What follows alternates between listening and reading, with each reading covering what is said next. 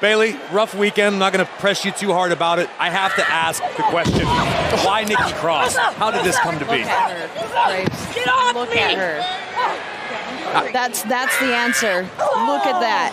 What is your relationship with Nikki? Well, wouldn't you like to know? Wouldn't you like to know? Can we assume that she's No, part just of just watch. control? Just please watch the match. Please watch the match and have some respect. Today I don't feel like doing anything. I just wanna lay in my bed. Well, hi. Mikey Mike Mike Shabadoo. What's up, man? What is with the Mikey Mike Mike Shabadoo thing? I, I know it's like Joey Jojo Shabadoo from The Simpsons, right? Yeah, I, I do that with everybody. Which is It fun- get- well. First of all, thanks for making me feel extra special. but secondly, I remember that specifically because uh, are you aware of the country artist JoJo Mason? No, I am not. Okay, well, he's a good dude, and uh, actually, he he played at uh, the Jays game that uh, Agnew and Boris and I went to when I was in Toronto for the first of two visits this year. Right on. Yeah. So anyway, anytime I would play a JoJo Mason song while I was on country radio, I would play the clip of of Barney going Joey JoJo, and that's got Joe spitting out his drink. oh, listen to that! Listen to that! I've got the exact same thing going on on this end too, by the way. But uh, yeah, I know where my mute button is. Yeah, well, you caught me off guard there. Uh, I gotta, uh, I gotta tell you, man, COVID fatigue, it's real and it is Mm. fantastic. Oh my god. Hey, what was the weather like in Toronto today? Um, I want to say it was in like the mid-teens. Nice, nice. It was Yeah, like it wasn't bad. 22 the day before or Saturday, you said? No, it was yeah, it was like it was crazy hot. Like I was Yeah. in shorts and a t-shirt. Yeah. So Yeah. Yeah. I drove home tonight in a blizzard. oof. Not even joking. You know what? I saw some of the uh, a friend of mine um, who works in Calgary showed me some pictures, and I was like, "Oh my god!" Yeah, I'm not even in Calgary though. I'm I'm in Yeah, I know, but still, like, Saskatoon where out there, it's uh, it looked pretty good. the wind is uh, exceptional. Exceptional to say the least. So yeah. Yeah, I actually shot a video I was going to talk about how you and I were in different parts of the country where apparently weather makes no sense anymore. No, not But- at all. Then my phone died and I was like, yeah, it's not worth it. but yeah, so to give anybody listening to the best damn raw review on the internet, welcome to Tuesday Morning Cooked. Uh, I'm Mike McGuire. That's Joe Aguinaldo, and we uh, we bring you the show every week. We're on the free feed. That's why I'm doing the whole introduction here again this week. But I currently reside through no fault of my own in Saskatoon, Saskatchewan, Canada. And Joe lives in, well, you don't live in Toronto, Toronto. You're in Mississauga, right? Yeah, yeah, which is just west of uh, Toronto.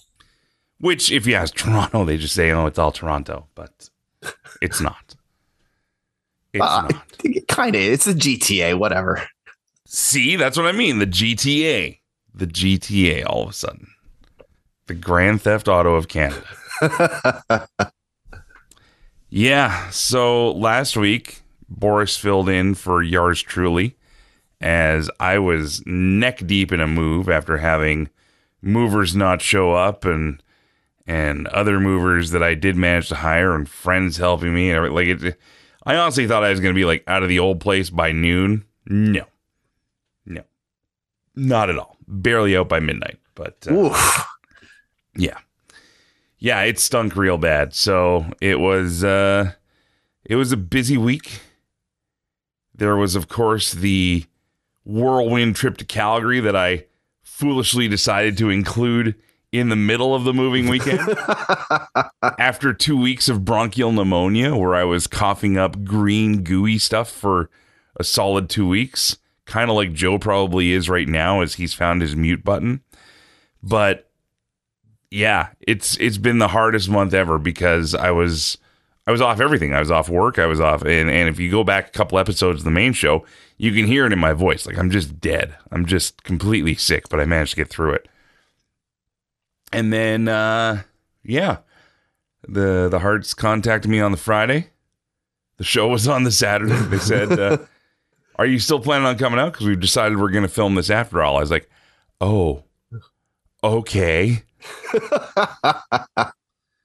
so, and this is by no means knocking them. I mean, we had been in talks about it, but then I was sick. The move was coming up. I was this close to backing out because there was no solid confirmation I was going to actually be doing commentary or anything. So I was like, well, if they don't need me, they don't need me. That sucks because I really want to be there and I want to be reliable for them. And for those who don't know what I'm talking about, if you haven't heard the main show, I was out at Dungeon Wrestling in Calgary for the first time the Hearts were in the Stampede Pavilion. If you have listened to the main show, you're probably tired of me talking about it at this point. But to me, it was a big deal. I grew up just up the road in Red Deer, yeah, which is about an hour and a half north of Calgary. And I remember watching all those shows from the pavilion.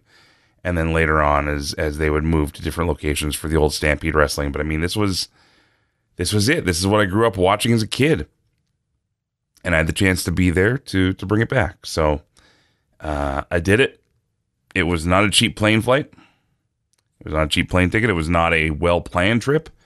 I may have actually slept in the airport on Saturday night after the show. Not the airport hotel, the airport. Oh, that wouldn't be the first time you've done that in the last few months. In the last month, Joe. The last month. What is wrong with me? If you ever want to question how much I love wrestling, go ahead. Well, the- thing that you're not like, I mean, the move and all that stuff and and dungeon wrestling. That I mean, that was a big deal. But Mhm. like, you haven't even mentioned the fact that prior to that, you were in Toronto to catch AEW in Toronto. Yeah. Same same deal. You you got here, you slept at an airport. And, and I, to be honest with you, isn't that where you got sick? Like you got sick after your trip to Toronto. Oh, yeah, I see where you're going. You're you've wanted to bring this in. No, no, no, we, no. we I were ju- gonna I- we were gonna bring this in last week, but then I wasn't here to do it. And then of all people, Boris Aguilar filled in for me. so let's go ahead and, and lay it out here. So you and I did an episode of Tuesday Morning Cooked, and I was from Matt Ederer's place, where again the uh, the air was uh, accessorized, we'll say, by certain plant based substances, which I don't normally partake in, but uh, I was around nonetheless. there, there was a lot of edamame going on. Yes, yes, a lot of soybeans and a lot of uh, a lot of grow your own lettuce. You know, the living lettuce that you buy. Yeah, that's what it was. Uh, it was lettuce, all right. It was uh, it was a certain type of lettuce. But then for the last half of my AEW Toronto trip, I got to stay in the lovely basement suite of one Boris Aguilar, who very generously gave me a place. He's he's not even there. He's been staying with his folks. And so he's like, "Yeah, my place is just empty, so go ahead." He did mention to me though that his landlord had brought in some crews to do some drywalling. And when they did the drywalling, and it, you've done drywalling, I assume, Joe, Yep. or you've had it done for you. You, you seem to pay a lot of people to do your things. have you Have you ever done the drywalling yourself? No, I've touched up drywalling. Touched up drywalling. I, I haven't. I haven't that's actually. nice. Actually, I haven't actually put it up. So Aw, you you found some putty, did you? That's good. no, so when you when you mud the drywall, especially, uh, people like to sand it down. And I will go ahead and say this with all disrespect in the world to whoever was working on Boris's place. Um, only idiots do it without dropping any sort of a cover or uh, a dust shield or anything around the area that they're actually sanding or or even some sort of, you know, high filter vacuum cleaner, which apparently are the people that did Boris's place. Because when they sanded the small window well where the drywall mud was, the dust got everywhere. I mean everywhere in his place. It's not a huge place, okay? It's not like Boris has this massive bat cave size lair. Okay, it's, it's a one bedroom basement suite, and it's it's compact. It's all you need to to live in Toronto, right? So this thin layer of dust is everywhere, and it's this white. It's it's like softer than sand. It's almost like baby powder, except it's solid plaster Ugh. and it's everywhere. So I think to myself, okay, well, I, I'm gonna be sleeping here. I slept on the couch for most of the nights because you know it's just you don't want to sleep in a dude's bed. It just feels weird.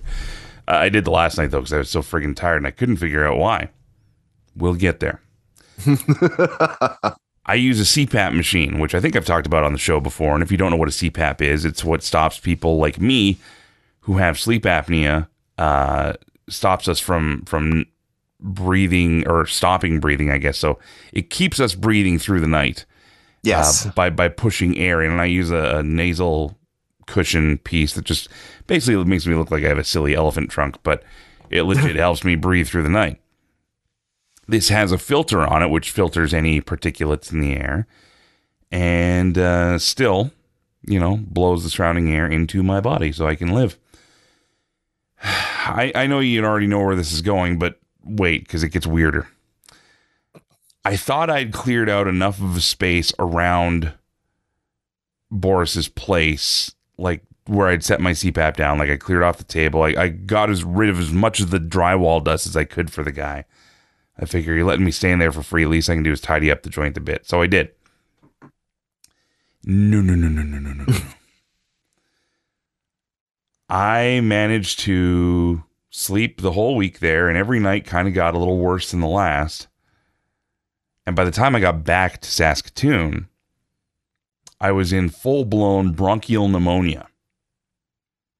To which I thought, okay, well, usually my CPAP helps me blow out anything that's going on inside my lungs or my chest. And so maybe if I use that, it'll help. So I, I rinse out everything. I try and get all the germy germs out of it because you have to do that anyways. Otherwise, you're just disgusting. But as I'm doing this every night, it's getting worse and worse. I can't actually breathe at night anymore. Like I, I, I can't use the machine. I can't not use the machine. I'm trying to figure out what's happening. So finally, I decided I'm going to go deep dive clean on this. It's got to be germs in the machine, right? So I go do a deep dive. Now there's two sides to the CPAP machine.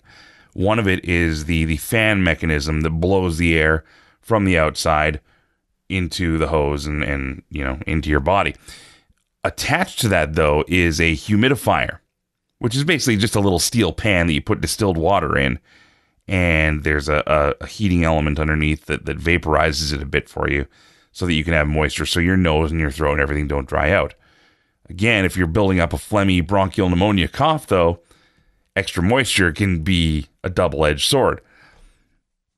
So I'm like, okay, well, if I get all the germs out of this, maybe I stand a chance. So I rinse out all the parts, I take it all apart, and the steel pan the water holds is held in. Uh, I leave it to dry afterwards. That is when the bottom layer of the stainless steel pan starts to bubble up. That's not supposed to happen. Metal, to the, le- to the least of my knowledge, can't bubble up based on the water temperature that comes out of the household tap. Unless you've been duped into thinking that the bottom of your stainless steel pan is, in fact, the bottom of the stainless steel pan and not a very hard, very encrusted, very shiny layer of now compacted drywall dust. Ah, oh, God. So there's a film of drywall dust that has been, excuse me while I cough now, that has been so encrusted in there because, again, the heating element has solidified it that it was so shiny. I didn't realize that it wasn't the bottom of the stainless steel pan. It was, in fact, a layer of drywall dust. So I scrape this stuff out. Oh, God. I can't believe it. For at least a week and a half of my bronchial pneumonia, I've been inhaling drywall dust. Top that with the filter that goes into the machine. You know when you don't clean your your dryer lint screen for about a month? Uh, Pretend pretend like you do for a second. yeah, I'll, pre- yeah. Like imagine after like two loads of towels what it would look like, right? Yeah, yeah, yeah, for sure. The filter looked like that with drywall dust. Oh, God. So even with the pan scraped out, there was still another day of the filter. I was like, holy crap. So my only conclusion is this, Joe. And we've talked about this. And it almost came to fruition last week. Not for the illness, which I managed to thwart, but Boris Roberto Aguilar wants to take over Tuesday Morning Cooked so bad that he almost tried to murder me by way of drywall. I firmly believe this. I believe the evidence speaks for itself. And I'm not going to lie, this has caused a bit of a rift in the SNME radio broadcast family here. It's um I hate to have to bring it up here on this platform. But again, Boris Roberto Aguilar, attempted drywall murderer. That's uh it's very Johnny Gargano like there, dude. Really? Was I that annoying? no. Oh my god. so, on the plus side, and I know I've been gushing about it for the last couple weeks on the main show, but please forgive me. Um looks like we were involved in a little bit of a news making story today. And that was the story of Nick Aldis being suspended from the NWA. Ooh, yes. So Nick Aldis was the guest of Sunday night's main event this past Sunday. If you haven't heard it yet, again, it's on the free feed as well. But I was debating whether or not I was going to mention this. I did ask him, and I said, "Hey, it, it's all out there now, so what the hell?" I said, "Hey, man, off the record, like I'm, I'm not going to ask you about this on on the show, but like you're done with NWA, right?" And he says, "Yeah, you know, things are going to be wrapping up at the end of the year, sort of thing."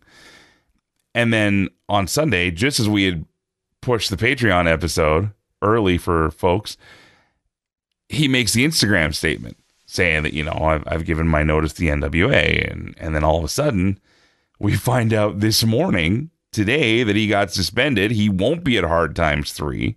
He won't be at the TV tapings. And now they're going to sit on him until the end of the year and, and he can't do anything.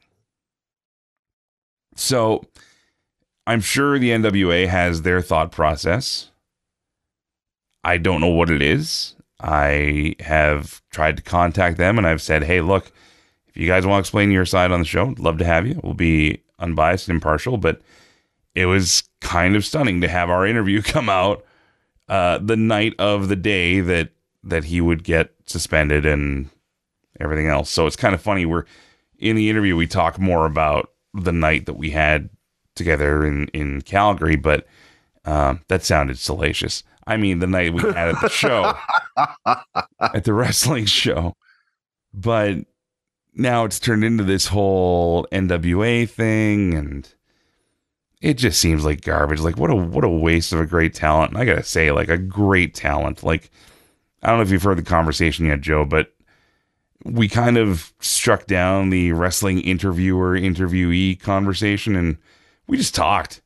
I even like we even tried. I did the the big intro for him, and then Chris Masters came in the room and like interrupted us for a second. So I was like, you know, let's start over. I'm I'm not even gonna do the big intro. I was like, hey Nick Aldis, how are you? And he was great. we just sat there and we were like a couple of kids marking out about the fact that we got to be part of this show. So I hope you get to listen to that and enjoy it. But but to think that that guy is being given this much hassle just for giving his notice. Well, that and I mean, like he's carried that promotion forever, man. like he gave it credibility. He, you know, he Yeah. he he kept it in the news. He represented it well. So for them to sort of kick him to the curb like that, that was uh, that was surprising. No disrespect to Tim Storm and Trevor Murdoch. But when you think NWA World Champion over the past few years here, and I'm even going to say this in a way that, that I don't mean to sound disrespectful, I don't even think Cody Rhodes. No, I, I think Nick Aldis and I think Matt Cardona. And that's only because Cardona was on the show while he was NWA World's Heavyweight Champion. But Cardona was a guy too who who got it, right? Like he got what it meant. So um but Nick Aldis, I mean, yeah, he's he's the guy that, that legitimately made it a talked about title. He's the guy that they put it on and took it off of in the Cody feud. Um, yeah, I don't get it. I don't get. I'm confused. I'm not going to take either side because you know we don't know the whole story, but Mm. it seems very bizarre. And don't get me wrong, I know a thing or two about bizarre employers, especially ones with scruples and ones without. And I don't know what's going on over there, but I would love to hear their side of it just to see if they have any side of it other than you can't leave us. You you're suspended. Yeah, that does that doesn't make any sense. you can't quit, you're fired. You know? I don't know. But that was a weird story to come out of today. Also, thoughts and condolences going out to uh, Natty Neidhart. See her Ooh. face got smashed. Yeah. Holy. Yeah, I saw her Twitter post. Uh, I guess post surgery, and uh, she was looking, you know, uh, she was looking a little rough. Well, if you don't know, she took a shot to the face from uh, Shayna Baszler. And uh, was it Shayna Baszler? Yeah, it was Shayna Baszler. Yeah. It was I think so. right? Yeah, yeah, Yeah. yeah. Was it Shayna or Sonya? Anyway. I'm pretty sure. I thought it was Shayna. I thought so too. See, this is how reliable I am right now. Raw is an hour later for me tonight too. okay, which I know doesn't sound like a big deal, but here in Saskatchewan, where time refuses to move in any direction, take that however you want. Um, yeah, that we don't do the daylight savings time thing here. So what happens is everything now that winter's here starts an hour later including Monday Night Raw. So when you're used to watching Monday Night Raw starting at 6 p.m. and it starts at 7 p.m., I'm that much more tired. Especially after a long day at work and driving home in a blizzard. Gabla. anyway. Uh yeah, so sorry if I sound a little more fugazi than usual. That's why, because uh there's been a lot happening today, man a lot happening in wrestling, out of wrestling. I, I don't know. The world is crazy. Apparently, Twitter is like relevant, but not. I don't get. I don't even. Do we even want to go to that? like, I don't even know, man. Like, it's just so much stuff is happening. And then I was trying to break down the whole tag team championship reign of the New Day versus Demolition and and uh you know the Usos who look like they're going to beat the New Day's record now, which is like whatever. I mean, the this this thing tonight actually made me almost forget that these two had like a bazillion matches a couple of years ago. But then it didn't. yeah, no, I uh, I know exactly what you're talking about. Yeah. And yeah, I don't know. I'm I'm I'm not cranky and I hope I'm not coming off as cranky. I mean, again, you have to remember I am a survivor of an attempted murder attempt now. So uh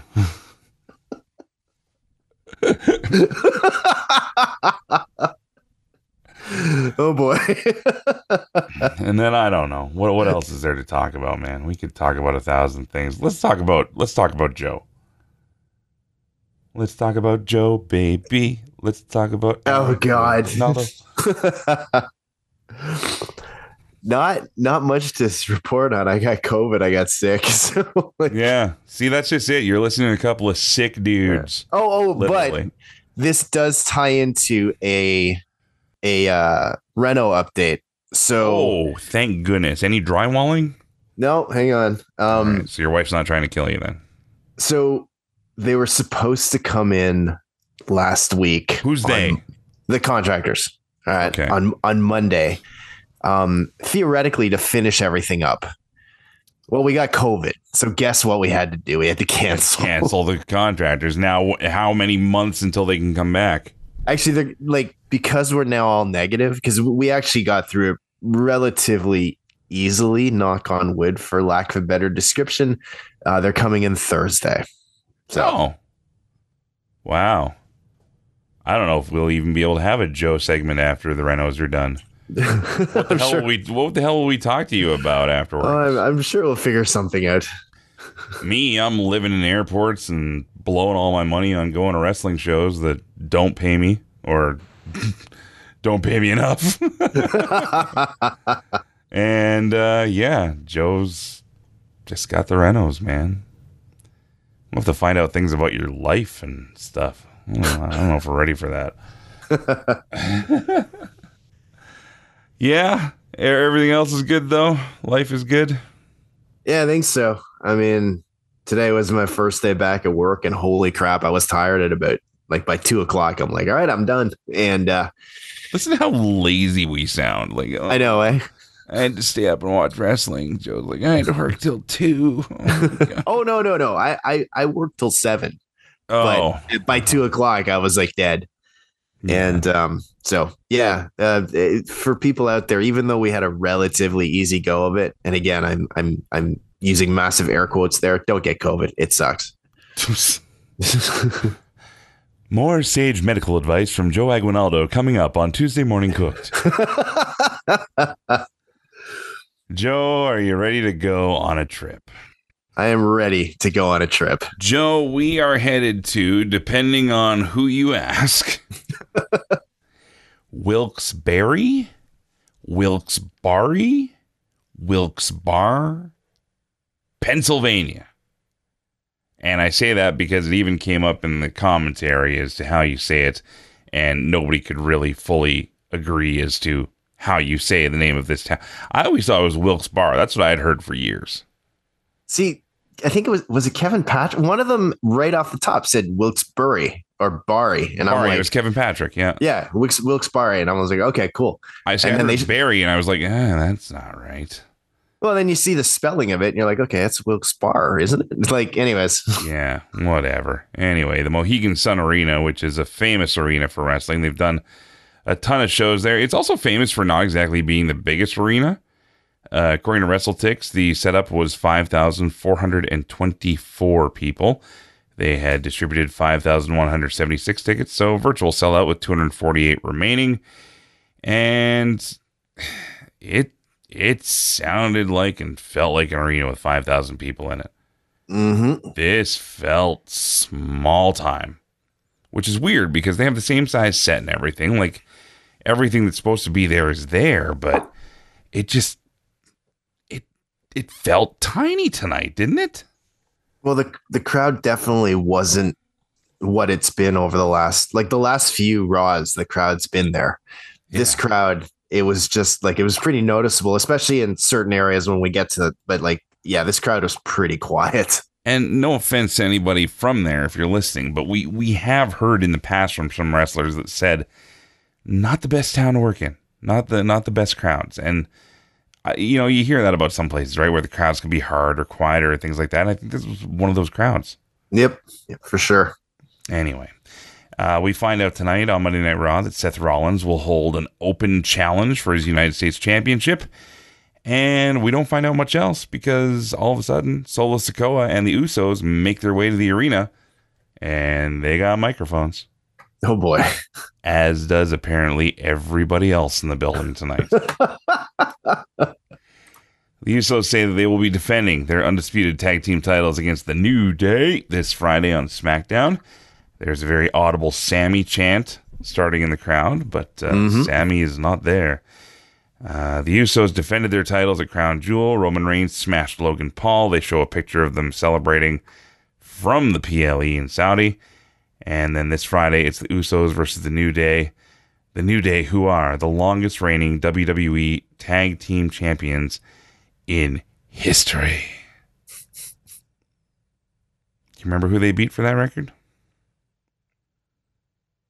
Demolition. There you go. There you go. All of a sudden, the New Day enter. Xavier Woods says in just four days, you will see the longest reigning WWE World Tag Team Champions. Sorry, WWE World Tag Team Champions defend their reign against the Usos. They're defending their reign. They're not defending the titles. They want to win the titles. They're trying to defend their reign. Mm, All right. At the end of that match, we will be champions uh, and our reign of 483 days as champions will stay intact. Jimmy Uso then goes on to say, Hey, man, we gave you your props. Your merch is lit. You're on Netflix. You have Booty-O's. We're proud of you. Wilkes Bar, Wilkes Barre, Are you proud of the New Day? In fact, it must feel good to be the second best tag team in WWE. Xavier Woods says, Hey, we still hold the record, so you are chasing us. You're chasing first generation superstars. We are the real ones. You were coddled. You got tryouts based on what your family members did before you. You built your legacies off of your fathers, your uncles, your grandfathers. We built our legacy on our own backs. All valid stuff. All stuff that would fuel a great promo, but the crowd, not into it. Little dead. Yeah. I, I mean, the loudest that they got during this whole segment was that sort of Sammy chant at the beginning. Uh-huh. Uh, Jimmy then says, Hey, you don't know the kind of pressure we've been under. This turns into an argument about who's had it harder, which I was like, this, this isn't, this isn't good. This isn't making either one of you sound like winners right now, especially when Xavier says, Hey, you don't know about pressure. Pressure is sitting in catering, not knowing if you're being fired. Pressure is building a YouTube channel, hoping you can get noticed at work. Which, by the way, in any other job, that would get you noticed as work. As the person who spends all the time making a YouTube channel, so why aren't you doing your job? Yes, yes, you you you would actually get potentially fired for stuff like that. Yeah. Anyway, uh, pressure is coming together as three men in this ring and getting booed for it. Don't you dare talk to us about pressure. These people know what pressure is, and that pressure turned us into diamonds. All right. If the Usos never forfeited that match, though, there would have been no Kofi Mania, says Jimmy. Says Kofi, why don't you stay with your kids and let us do what we do? To which brings Kofi into this promo that goes on and on and on. now, Kofi gets a little fired up in this thing, and he says, uh, you know, I, I couldn't look my kids in the face and, and do that. I couldn't forfeit this match. That would sit with the time we were saddled with the gimmick of being positivity preaching preachers. We could come to work fighting and scratching and clawing and only be told by everybody that we sucked. This match represents possibly the last time the New Day was whole, and we elevated you in the process. We will not forfeit this record to you. So, we've got the passionate parts out, and then for no reason at all, Matt Riddle interrupts. Bro. Bro. I should mention too, I'm a little less animated tonight because I'm in the new place and there's people that I actually know and enjoy that live above me now. And I don't know how much they can hear me. So I want to keep the volume kind of like, you know, to a tilt here. But anyway, Riddle comes out and he says, I saw a new day, so I had to come out here. like you didn't see them all day in the back? anyway, Riddle starts off and says, So, Xavier, me and Elias are forming a band and we could really use a. Jimmy tells Riddle to shut up. Which is kind of siding with Jimmy Uso then. Riddle says, Hey, man, relax. You know, when I need to relax, I like to lay back and hit this bong. And he's talking about his bongos again. We're doing. We're doing the bongo joke. Okay. All right. He offers uh, Solo Sikoa the chance to hit the bong you know, give it a tap. So he does. Uh, then he says, Hey, Jimmy, you can hit the bong too. You want to hit the bong? So Jimmy starts hitting the bong and, and starts hitting it repeatedly, numerous times. And then Riddle says, Whoa, whoa, whoa, you're breaking the cardinal rule. Remember, it's tap, tap, pass. Uh, I get it because it's a. and he goes over to Jey, and Jey rightfully slaps the bongos away. Um, I literally wrote here, blah blah blah, six man tag, yeet, because New Day rocks. I had no more time for this promo. I just I had no more time for it. New Day Like- rocks, New Day rocks. We go to break.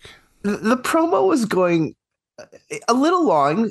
It was okay though, sort of. The, the Xavier part I didn't quite get with the whole catering thing, but whatever. Like it was, th- there was some feeling there. But when Matt Riddle came out, I was like, "What is this? Like, what? Where are we going now?" It went from real to really dumb. yeah, pretty much. All right. So we get to segment two, and we are in the match. It's a New Day and Matt Riddle versus the Usos and Solo Sikoa. The New Day are on fire with lots of quick tags. First, uh, the Usos get the advantage on Kofi, who's taking a lot of the initial beatdown. Uh, Jey Uso gets caught, and New Day managed to work in a double team. Xavier works a lot of ground style against Jey's injured arm, which, of course, we've mentioned. Uh, Crown Jewel, he has a broken wrist. Nevertheless, they continue. Uh, Riddle gets tagged in, and instead of taking a right hand from Jey against the ropes, Riddle gets a leg scissor and pulls Jey over the top rope to the outside. That was pretty cool. Yes. Uh, Riddle is about to go for floating bro to the outside, but Solo knocks Riddle to the outside, and that takes us to our next. Break. We come back, and there's lots of continuity on the Usos side, which you would expect. Solo comes in, he's working Riddle, and Riddle eventually hot tags Woods while he and Kofi double team Solo in the ring. Uh, they're doing their video game series of moves, you know, where they just constantly attack, attack, attack. It's great. It looks like it looks like when you have like a double team mode on Street Fighter or whatever, right? Where they're just constantly bouncing back and forth. Uh, Kingston hits a high crossbody for two, and then drops the boom drop after firing up the crowd, which a lot of guys and girls were doing a lot tonight in the ring. There was a lot of a lot of crowd rallying, trying to get some volume up. Anyway, Kofi almost goes for Thunder in Paradise, but Solo cuts him off, and Kofi bounces off the announce table on the outside. Triple beat down on Kofi takes us to our next. Break. Okay, we're now in segment four. it's still these people. Kofi and Solo are facing off in the ring. Uh, Kofi tries for a sunset flip, but Solo turns into a leg drop for two. The Usos hit some double teamwork on Kofi, including an elbow drop over the knee, which uh, kind of had flashback to demolition there, you know, that old double axe handle they would do. Uh, let's see here. Kofi hits tornado DDT on Solo, and it's another hot tag to Riddle and Jey Uso. Riddle manages to get a Pele kick on Jey, followed by attacks on all three members of the bloodline, and Riddle is then racing around the ring until he hits a Broton and a penalty kick on Jey for two. I love how they call it a penalty kick. It was just a big swift boot. Yes. Uh, Riddle rolls out of a missed moonsault, but eventually it's a schmoz between all members of both teams. Solo catches Kofi, who is going for a crossbody to the outside, with an uppercut, which looked gross. And Riddle nails a floating bro onto the outside. I hope you're following along with this all, by the way, because this is actually me taking out about a bazillion moves from this match because everything was just going on everywhere. It was nuts. Yeah. Uh, Jey Uso managed to stop Riddle momentarily, but then Riddle hits Jimmy with a draping DDT into the ring, followed by the RKO. But Solo is the legal man after a blind tag.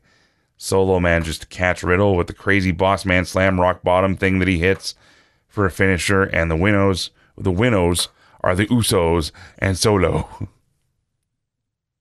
the winnows. My gosh. That whole thing was like 40 minutes. Yeah. Like that was 40 minutes Legit. of Usos and New Days. Yeah. It was it was like uh, that Hell in a Cell match all over again. Oh god, it was years ago. Yeah. That just took forever. And and it I mean, was it was a great match. It was a great Yeah, match. Oh no, no, I'm not knocking the in ring. I even liked maybe the first few minutes. Like I, I liked Serious New Day, but man, did this whole thing just lose momentum? It's too much. It's just too much. And I heard somebody talk about this the other day on another show. WWE needs more marquee talent. They Yep. don't have enough superstar superstars to get this thing going. And they're not even all in AEW. They're just they're just not there. No, no. How do you do how do you do a 3-hour raw with names that are kind of meh? You don't. So you stretch out the New Day and the Usos for 40 minutes. Well, and then you you sort of mentioned this off the top where you know you'd almost forgot almost forgotten that these guys have had a bazillion matches. And then this happened, and you're like, no, we're gonna see this again. Yeah, like, you know, and and look, the in ring is going to be fine. There's, I'm not knocking the in ring, but it's no, like no, the many, match was great. It's just it Yeah. was long. It was a lot. yeah, and and how many times do we need to see this, right, in one week? All right. We get recaps of Crown Jewel, and we come back to the arena where JBL enters. Now, Mike Rome is borrowing a little bit of Justin Roberts here tonight. Because, ladies and gentlemen, please welcome John Bradshaw Layfield. By the way, if you're wondering how you spell that, it's J E E E E E A A A W W W W N Right. for those playing along on the uh, the home version, I guess, of this. Anyway, JBL's entrance takes us to our next. Break. John Layfield is back in the ring. God bless Bradshaw. That's right. I said it. It's one of the most entertaining talkers on the show. Does it again. Stands in the middle of that ring in a suit that is way too big for him. Gotta say it, man. You, you gotta get to the tailor. Those suits are way too big now. I don't know if he's just, you know, lost weight or maybe he's shrinking. I don't know what it is. His, his suits are just way too big now. Maybe that's the thing, though. Maybe the MC Hammer pants, right? Anyways, JBL says from the Budokan to the O2, from the Staples Center to Madison Square Garden, I have sold out every great arena on God's green earth. then he says what we're all thinking. When you talk about great arenas, this isn't one of them. I love that line. and then you know this was an inside joke. I don't know what kind of idiot would book me here. Shots fired. Shots Oof. fired. So he says, for the rest of your lives, though, this will be the greatest moment you have ever had. Stand up on your Philadelphia Philly World Series losing to Texas feet. Put your little snowflake chubby woke hands together and welcome the man that's going to save this business, the modern day wrestling god, Baron Corbin. That was a fun little promo, man. I thought that was great. You know, and it just takes you back now when you look back to what we had. Mm-hmm. even in the and the 2000 aughts especially like 2000 to 2010 it tends to get a lot of crap as being kind of a a weaker generation for talent right but but if you look back now compared to some of the stuff we've had to sit through in the last 5 to 10 years with the over scripting and the over overthinking uh dare i say the garganoing Oh, of of we'll get there. yeah i know but th- but that's what I mean, right? Like this was just so natural and so preposterous at the same time. But and, and and again, it's it's like that's what you want your heel to be. You don't want him to be cool. You don't want him to be anywhere likable. Um, you know, like and everything he said was like to get a rise. Like, you know, everything from the, you know, when you talk about great arenas, this isn't one of them. Which I again I thought that was a great line. Um, you know, the the the knock on the Philadelphia Phillies losing the World Series to Texas. I mean, come on. That's yeah. great. But that's just it. That's just it. Guy guy knows how to do his job. Okay, so at this point, Corey Graves even acknowledges: is it Wilkes Barre, Wilkes Bar? Everybody. Nobody friggin' knows. Even the people that live there don't know. That's what they said. So there you go. Uh, we find out that Baron Corbin's opponent is going to be Cedric Prime Alexander, which already I've been saying it since Saturday. Hurt business is coming back, baby. Hurt business is going to be bigger than ever. And how many people, when you add Omos Ooh. to the Hurt businesses there, how many people are in that then? With MVP as the manager? Well, you got your you got your four plus plus MVP. So that would be great for uh uh war games. Just throwing it out there. Throwing it out there. Anyway, JBL gets to commentary after Corey's razzing uh, Kevin Patrick for not acknowledging that JBL is actually at ringside now. And JBL responds with another beautiful shot to Kevin, saying that uh, St. Patty should have saved all the snakes and got rid of the Irish. I'm Irish. I can say that and laugh at it because he's not wrong. Uh, I think I'm. Am I coming through only one channel now? I don't know. Mm, no. Let's continue. All right. Okay, there we go. So, this match starts, and Baron Corbin is just beating the holy hell out of Cedric Alexander. Uh, Corbin actually manages to circle back into the ring and hits what I'm going to call the clothesline from heck because Alexander managed to kick out at two. Shelton Benjamin versus Austin Theory graphic comes up in the corner, which again, hurt business, baby. When was the last time we saw Shelton and Cedric Alexander on the same show? Right? Right. Right. Just saying. Anyway, Alexander actually gets a little bit of offense in, including the neuralizer boot to Corbin before the two are fighting outside of the ring. Alexander goes to re enter, but Corbin catches him with the end of days for the win. That is all you need to know about this match because it was it was a Baron Corbin squash match. It was a beatdown for sure. Yes. We cut to backstage where Seth Rollins is boogie dancing his way to the arena. As we go to our next Right. Seg 6, Seth Rollins makes his way into the arena, takes his time as the crowd is singing his song. He says, Tonight's a special edition of Monday Night Rollins. It's time for the United States Championship Open Challenge. Ugh.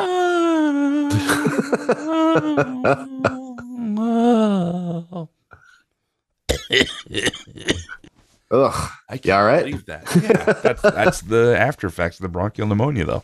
You mean the attempted murder attempt? Yes, thanks again. Yes. Uh, Anyway, Judgment Day circle the ring like sharks, and then uh, they all enter the ring except for actually none of them enter the ring except for Finn Balor. And he says, "I got a bone to pick with you, Seth. A couple years ago, you cost me gold. Now I'm gonna cost you gold. So just tell me where the rainbow is, where my little pot of gold is. I'll go find." Anyway, the OC enter. Uh, OC and Judgment Day stand across the ring from each other. Rollins goes yoink with his title and gets the heck out of Dodge.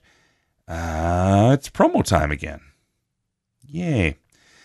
AJ Styles says this is far from over. Finn says the only thing in this ring that's over is the Judgment Day. You think so, do you? eesh.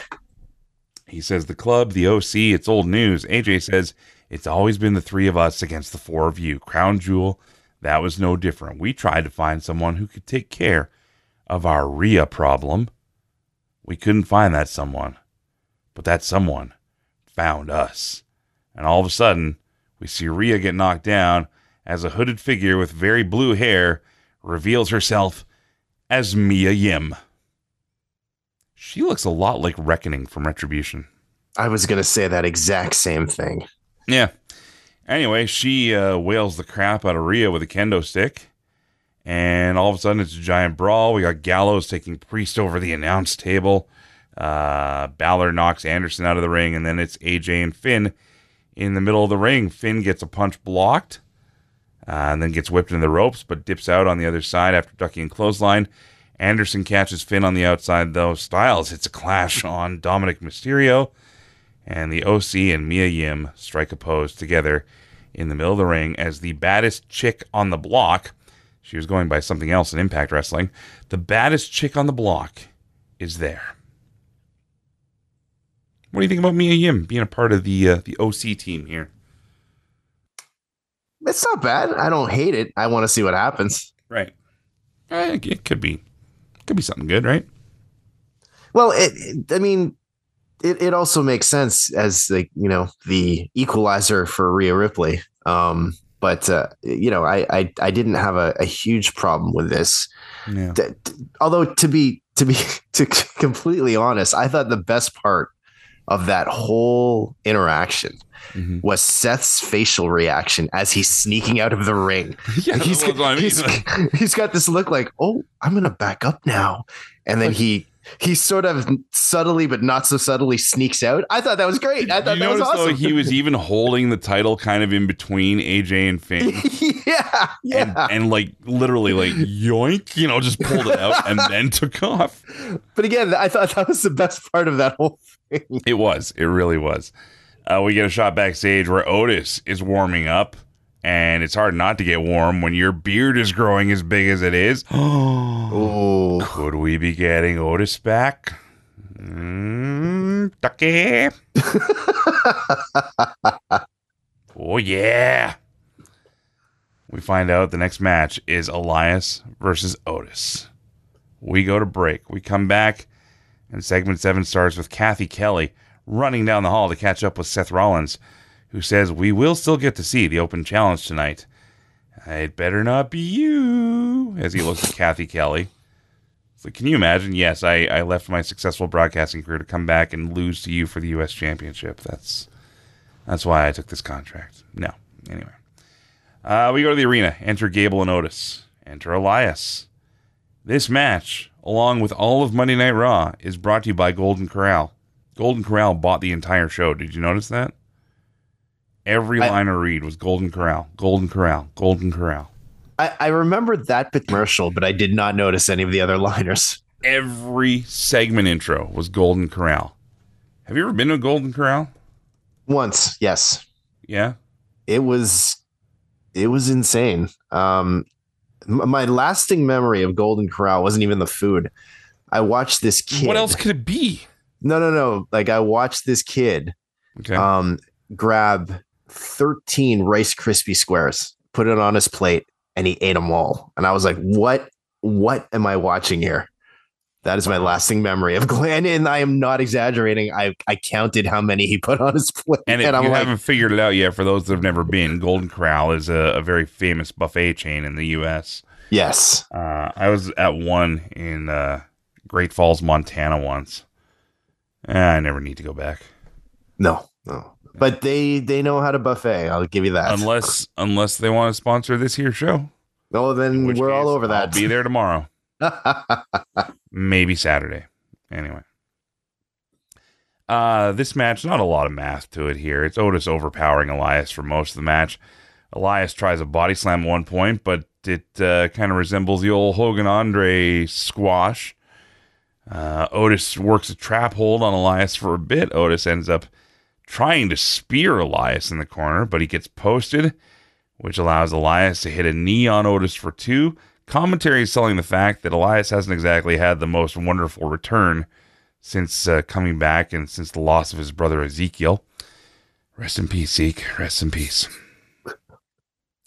Anyway, Elias gets distracted by Gable on the apron, which allows Otis to catch him for a huge world's strongest slam with a big see ya as he drops him. And Otis is your winner for the three count. Feel bad for Elias. Yeah. Yeah. I mean, first his brother gets injured beyond repair, and now he just doesn't have a good win streak. Oh, well, what you going to do? Uh, Byron Saxton is backstage with the Judgment Day. I, I think Finn Balor was trying to do a Scott Steiner math promo here. I didn't get this at all. I, I I I took it as a Jay Z reference. Ninety nine Well- problems, right? Finally, yeah. He says, Yeah. well, now they have eight problems. No, 16 problems. no, 99 problems. Oh, my God.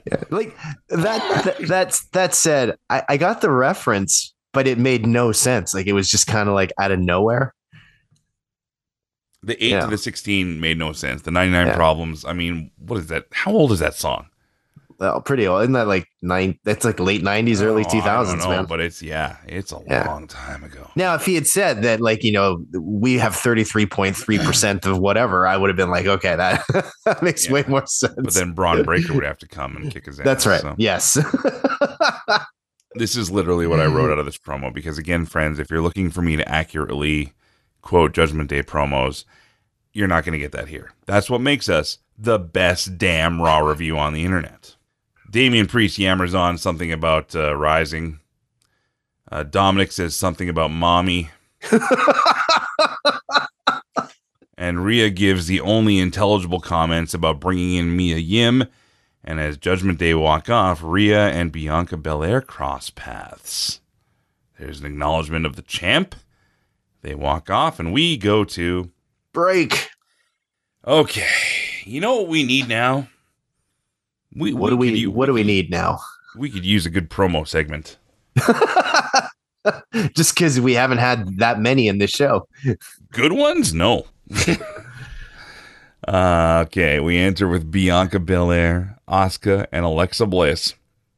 Oscar almost gets a swift shot to the face from Bianca's braid during their entrance.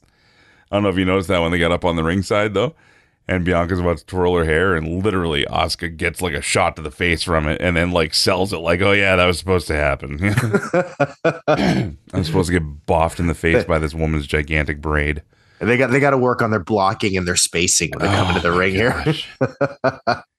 we get a recap of Damage Control regaining the WWE Women's Tag Titles and Last Woman Standing match at Crown Jewel.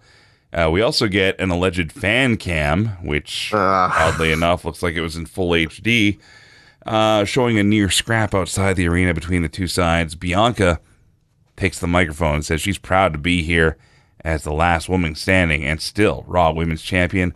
But this is far from being over with. Damage Control, we got something to say. So, since you were so tough in the parking lot, why not come out here so we can say it to your face? Yeah, why not? Uh, enter Damage Control. Dakota Kai leading the promo tonight. Uh, she led a lot of the promos, which once you'd hear Bayley talk later, you'd kind of see why. Um, Dakota says nobody gives a damn that you were the last woman standing. You still haven't beaten Bayley, but she's beaten you twice. Hey, Io, how many times have we won these titles? Showing off her tag team titles. Io says twice. Dakota says, "Who did we beat to win them?" Uh, to which Io says, "Alexa and Asuka." Alexa says, "The only reason we lost was because of Nikki Cross."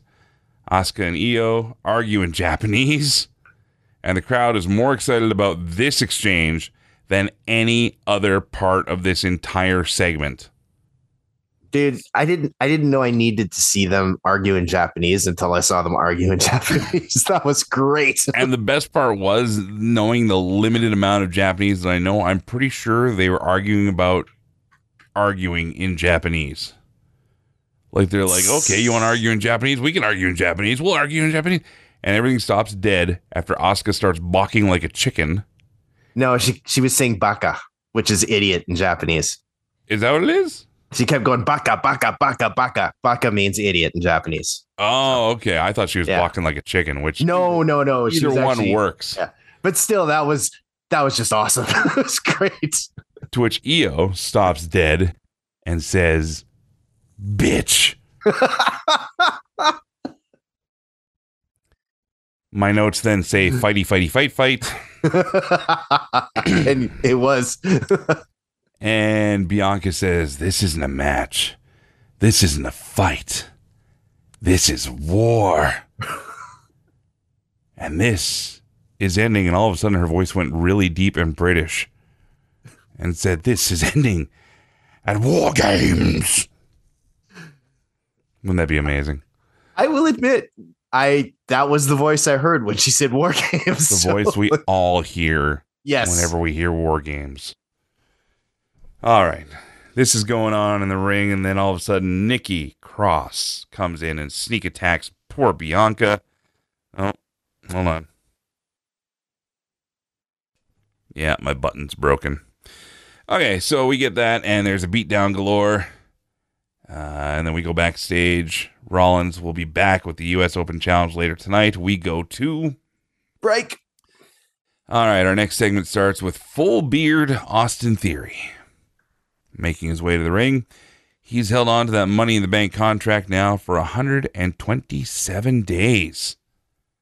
Now, there was a rumor going around, Joe. I don't know if you heard about it, but there was once a a, a ploy or a, a theory that they would actually, yeah, a theory, but there was a belief that they would have Theory hold the briefcase the full 365 days and then get down to like the last hour of him having to cash in, which I thought Oh. would be amazing. But anyway, they went on to say that he's held on to that briefcase for 127 days now. And uh, Graves says, you know, the holder has 365 days to plot, to plan. And then we see an encounter between Shelton Benjamin and Austin Theory earlier in the afternoon, which set up the match we're about to have. The announcers mentioned Benjamin's accolades, including being a World Tag Team Champion, Intercontinental Champion, and Brock Lesnar's wrestling coach in college. There was uh, Hmm. a history of their OVW tag team reigns together and a bunch more. Oh, look at that. We're rebuilding Shelton Benjamin, are we? Anyway, it's uh, mostly Theory getting offense throughout this match. There's some great back and forth during the whole thing. But Theory gets the win with A Town down after raking Benjamin's eyes. Oh my gosh, if only there was someone there to watch his back. Someone who hmm. could help him take care of a certain type of a business. a hurt business, if you would. Perhaps. All right, Theory does the selfies while The Miz makes his way to the arena backstage. It's Johnny Gargano versus The Miz next. Oh boy. Oh boy, here we go. I, oh my gosh. you want me to take this one? No, I got it. I got I said I would drive, and this is my punishment. Segment 10 starts with The Miz entering, and he takes the microphone because you know what? We haven't heard enough wrestlers talk tonight. Miz says, Now, before I face that whistleblowing Johnny Weasel tonight, I want to speak to each and every one of you with honesty. I can confirm that without a shadow of a doubt, Johnny Gargano's interview is completely false. It's a smear job. The evidence is doctored. It's one of the biggest deep fakes I've ever seen in my life. All great terms here. Uh, he says, I've read what people have said on the internet. I can't believe I have to defend myself to my friends and my family. And not even that is true because my father believes Johnny. Shout out for Miz's Dad, first of all. Love that guy. All right. He says the one thing that's good of this is that my agent's phone has not stopped ringing. In fact, I met a big Hollywood producer and she wants to tell the true story, the real story. I've smoked, spoken to my lawyers. We've spoken about proceeding with a defamation suit, and which finally Johnny Gargano enters. At least I say that thinking that maybe we're just going to get to the match. No, no, no, no, no, no, no, no, no. that would be far too much good. because wouldn't you know, Johnny Gargano comes out with a microphone. Oh, shit. Okay. First of all, Gargano says, You know, I've always liked your dad. Very smart man. Very smart man. Johnny is taking his sweet ass time at this point. It's almost like he forgot his lines. But what he's actually doing is he's waiting for a Johnny wrestling chant to build, which it never does because they're in Wilkes-Barre, Wilkes-Barre, Wilkes-Boring. Wilkes-Boring, Pennsylvania. He says, I cannot in good conscience start this match without telling the truth about something I did. I need to blow the whistle on myself. He pulls out a damn whistle. Sorry, I'm not going to mute the cops right now because they're less annoying than this segment. Trust me. Johnny says, I was hoping the public would shame The Miz and he would actually pay Dexter Loomis. Remember, that's how this all started, is because he's saying that uh, he didn't pay Dexter Loomis for for being his Jesse Smollett attacker. Oh, Well, that's what that's what this whole thing is, isn't it? Isn't it the whole Yeah. Jesse Jesse Jesse Smollett? Smollett. Yeah, yeah. Yeah, it's that thing, right? So he says, So I realized I needed stronger evidence against the Miz. So I did something a little deceitful just to get it. This is a horrible precedent, okay? And we'll get into this in a second here. It says, Miz, do you know Miz, you know that big movie producer you had dinner with? Well, she was actually a private investigator. And then I don't know if Johnny Annoying is trying to be Johnny Jericho here. But then he goes, and she was wearing a hidden camera. And I'm not exaggerating this, guys. If you missed the show, look up this part and you'll see that he then goes, and I happen to have the footage. and lucky for all of us, this is just weird. and you guys know, if you're new here, you should know that I, I tend to be the most positive guy that I can be about anything that I watch wrestling wise. But lucky for us, Johnny Gargano has brought a universal remote control from home, and it happens to work on this Tron. How many dumbasses are going to go to Raw next week with your Universal Remote, hoping they can control the Titantron? Oh, at None. least None, because nobody's that stupid. That's the answer. So now we get the hidden video, which was clearly from the bosom area of this uh, private investigator. Uh, Miz is caught saying that everything Johnny is saying is true. WWE corporate were asking too many questions. The police were getting involved. Uh, he explains why he didn't pay Dexter Loomis, et cetera, et cetera, et cetera. He says, if anything, Dexter should be thanking me. What was he doing three months ago? Nothing. That's not true. He was booked for a show in Winnipeg that he had to no show. yes. Well, he didn't no show. He uh, they found a sub for him. Anyway, Well, he didn't show up. yeah, yeah. Yeah. Anyway, uh, we then go to break after this stupidity, and we come back, and the match has finally started. Great wrestling. I'll say that. Uh, Jo- Johnny Annoying is really a thing now. Uh, Graves calls him Johnny Blackmail, which sure. Um, I I you know what? I'm just gonna go ahead and say it. This level of character development, if you want to call it that, that's giving it a lot of credit. it is because it's actually taken me out of enjoying a Gargano match, which was a lot easier to do back when he wasn't Johnny Annoying. Excuse me. Like I just I I couldn't get into it for the longest time. I'm watching it. There's a lot of great moves. There's a lot of great stuff. They're go and they're both giving and taking a lot from each other. Right? Like it was it was a very it was a very modern esque match where there's just a lot of back and forth and back and forth and back and forth. So to name off moves, it would be, I mean, it would be another hour. So Miz manages to hit Gargano with a huge kick to the face, though, uh, after he pushes off a head scissors from Gargano. This is after uh, Gargano had hit a big field goal kick to Miz's left arm and started telling the story of working that body part. So we've got uh, a punchy Gargano and a sore arm Miz. That's that's your match story basically. There's back and forth continuing as Gargano hits a forearm over the top rope on a Miz on the outside, but Miz crotches Johnny on the barricade and nails him with a super kick. That takes us to Break. we're back in the ring, and Gargano's getting some offense in, including a tilt-a-whirl face buster off the second rope on Miz for two. Miz hits a left hand on Gargano, but Gargano hits a slingshot spear on Miz for two.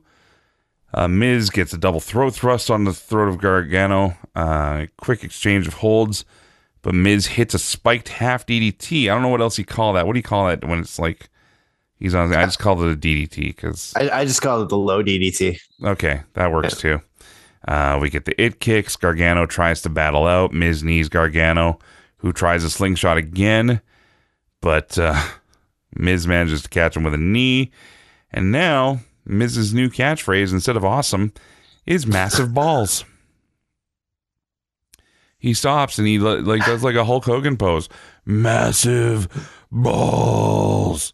I don't have the uh, the sound effects machine hooked up yet, so you'll have to deal with that for now. In, in in in basketball, you would get a technical for doing that. By the way. Yeah, yeah, Yeah. that's that's uh, unsportsmanlike, right? Yep. Yeah. So anyway,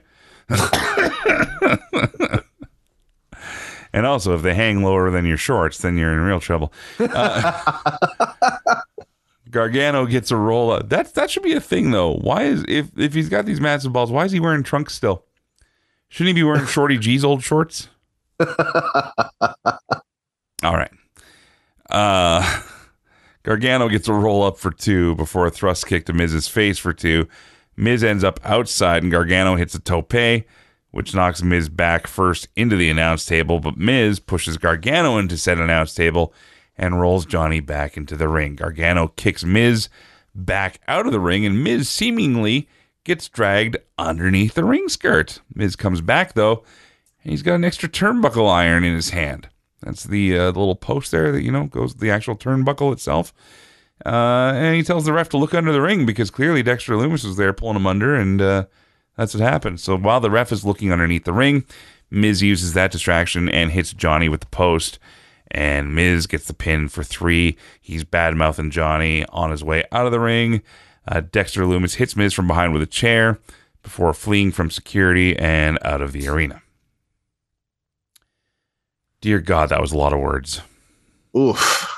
That's, Um, that's not even all of it. Like I said, I could I could add all the moves to it, but it would be no, you you definitely uh, got that down concisely. Very well done. holy. But there, was- there was a lot going on in that match. But even that whole, I, I it's weird because I, I, I, I was like WTF for a lot of that promo, but at the same time, I was laughing my ass off. So I'm not quite sure how I feel about this yet. Remember though when everybody was like, "Oh, it's a good thing Johnny never went to the main roster because they would ruin him."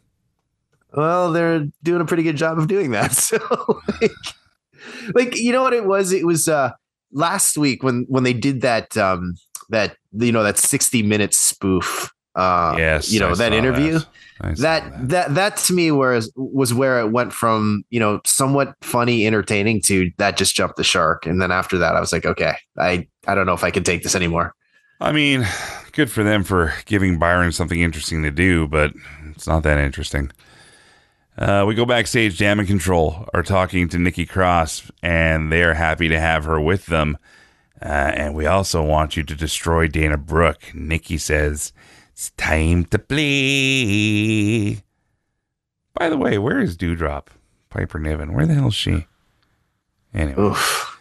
we find out that the coveted, the celebrated, the only 24 7, 48 7, I 95 South uh, European Television Championship is up for grabs next.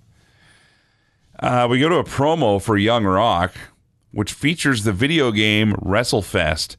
And all of a sudden, every quarter that I had disappeared. that took me immediately back. And the fact that they were playing the actual game, I loved it. The Rock is playing it. And uh, there's one line where The Rock and his little interviewer stooge says, uh, uh, How do you know all the finishing moves? To which Dwayne says, I'm The Rock. I can beat you with no finishing moves.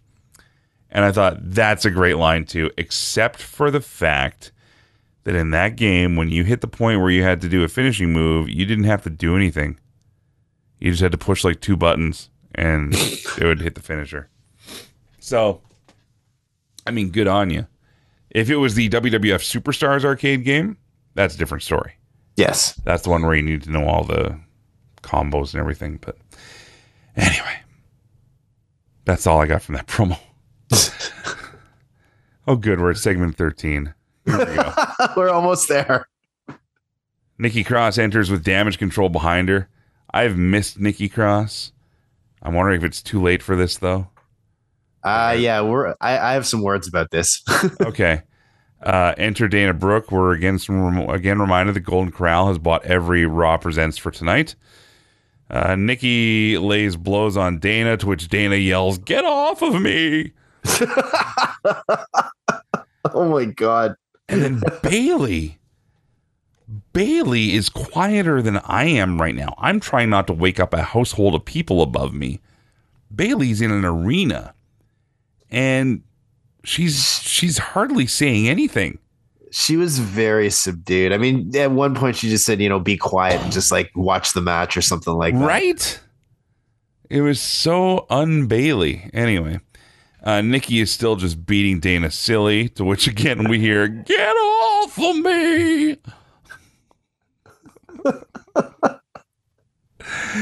uh, Nikki hits her finisher and is now your new 24 7 champion.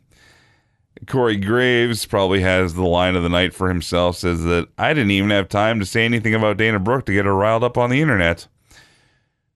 And the last time he said something about her that uh, she she went off on Twitter about it, and yeah. Oof. Anyway, So, a couple things. Number one, they they called her a fighting champion. I'm like, what? sure.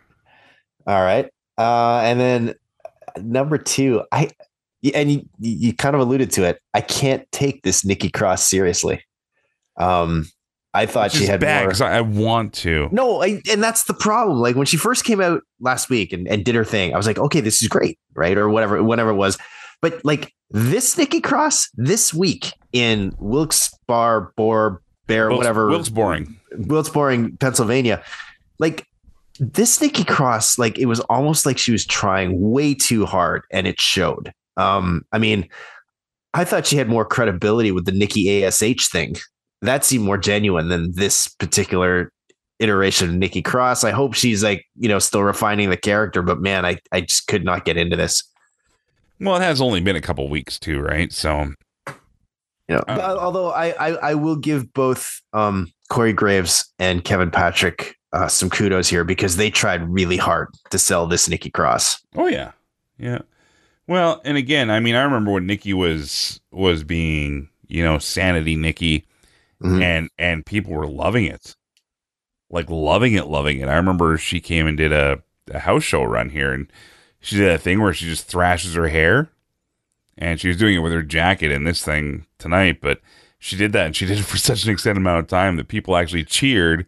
Got quiet and cheered even louder. You know what I mean? That that thing where it just goes goes up and down. See, you know? like it, it's weird though because like, and I know what you're talking about, but like this again, specifically tonight's Nikki Cross Yeah. was almost like a parody of the sanity Nikki Cross from when she first came in. It just it I, I just could not couldn't take it seriously.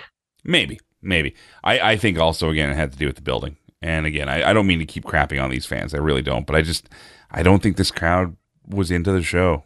No, and they were they were very quiet during this match specifically. Yeah. So anyway, um Nikki oh Sparky says hello. Uh, Nikki is your new 24-7 champion. Uh, Seth Rollins Open Challenge is coming up next. That takes us to Break. We come back and Damage Control are following Nikki around, who has the 24 7 championship over her shoulder. And I think they were going for the garbage can on this. I think this might have been the end of the 24 7 championship tonight because as Nikki's walking by this giant garbage can, she drops it. And it looked like it was supposed to go into the garbage can, but it fell behind it. But either way, it was out of shot. And they just kept walking and walking. Yeah, it, it it rimmed out, but Yeah. it, it would have been a lot better if she'd got it in the can, Yeah. but whatever. Yeah. Yeah. No high school championship for you. Nope. Byron is then backstage with the OC and asks how it felt to get some revenge on Judgment Day. Uh, they all celebrate the fact that they finally got an answer to their Rhea problem. Mia Yim says uh, she's buying the rounds tonight, to which AJ warns her of the Good Brothers' high tolerance levels. we go back to the arena, and Seth Rollins enters again. He says that this month marks 10 years of Seth Rollins in WWE. It only feels like 20. You've been there for all the highs, all the lows, and all the championships. I've made this the title to have here on Raw. Are, are we stalling for time at this point? I'm going to say they're doing something because this was dragging. It went on and on and on. Anyway, uh, he says, Whoever wants a piece of my title, come on down here. Be ready for a fight. I'm a visionary. I'm a revolutionary. I'm Seth freaking Rollins. Yeah. Ali jumps on the screen. to which I was, eh, the crowd was even like, boo. and that's too bad because I like Ali. I really I do. T- I do too. But like that was definitely. If Yeah, that had, I- if that had been the answer, it would have been the wrong answer, and it turns out it wasn't because all of a sudden Ali gets roughed up off screen, and Bobby Lashley is standing there looking like a monster. And he I- did not look. He did not look happy, and that was good. It was so good. He says, Yeah. There are two reasons why I don't have my United States Championship. One is Brock Lesnar, and two is because of you. And then Ali tries to come back and attack Bobby, but Bobby damn near kills poor Mustafa as he uh, throws him into some road boxes behind him. Uh, after that, we find out that Bobby Lashley will be coming to the ring as we go too. Break. Joe, I stopped taking notes here because I didn't feel they were necessary. I watched this portion from bed, which is right behind me in this new uh, setup that I have right now. And it was basically this segment 15 was Bobby Lashley coming out to the ring, Rollins attacking Lashley as he gets to the ring. Thus, the fighting is starting before the match actually starts. And they continue to fight outside the ring where Bobby Lashley destroys Seth Rollins. Pillar to post and coast to coast, to use a famous line.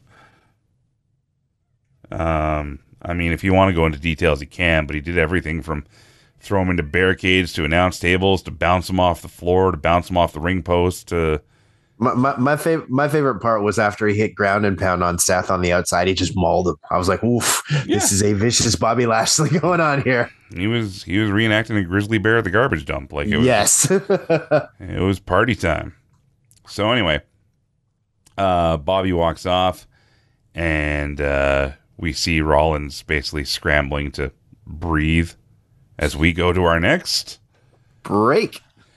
We come back, and uh, Rollins is in no shape to continue, which allows A Town down.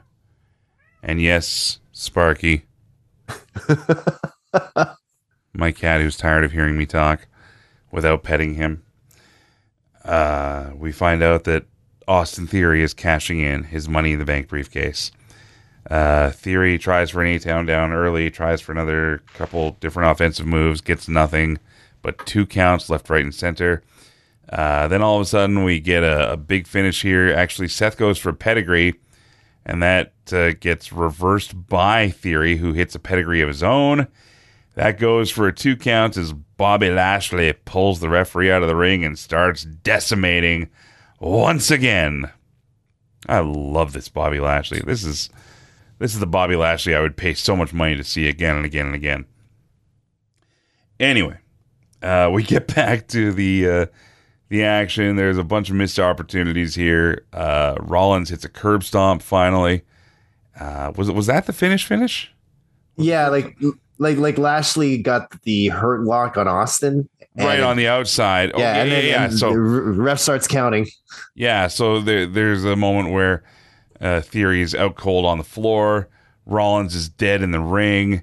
Ref gets up to nine in the count out, and Theory manages to make his way in. Gets the stomp though, and uh, Seth Rollins defends his United States Championship in a Money in the Bank cash in qualifying match, or not qualifying, but uh, cash in match, and thus Theory has lost his Money in the Bank briefcase. Seth Rollins is still your United States champion, and Bobby Lashley smells blood. and that's how we end Raw.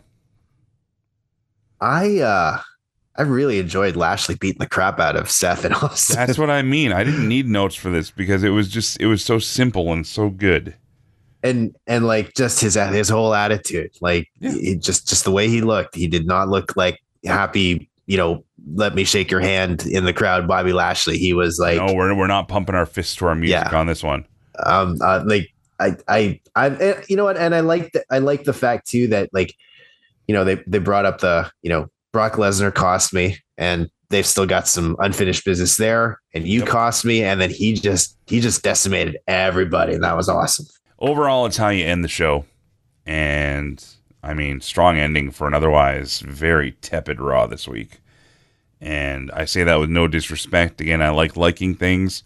This one was a, a bit of a bit of a hard watch. I don't know if everybody was just tired from coming back from Saudi or what, but it just seemed everything was a little off, you know? Well, and again, like you know, to your point, and not to crap on the crowd, but that that crowd did not help oh, the show at all. Oh, We might as well just say it. Wilkes boring, you're very boring. Be better. Be better, Wilkes Bar, Wilkes Barre, whoever you are.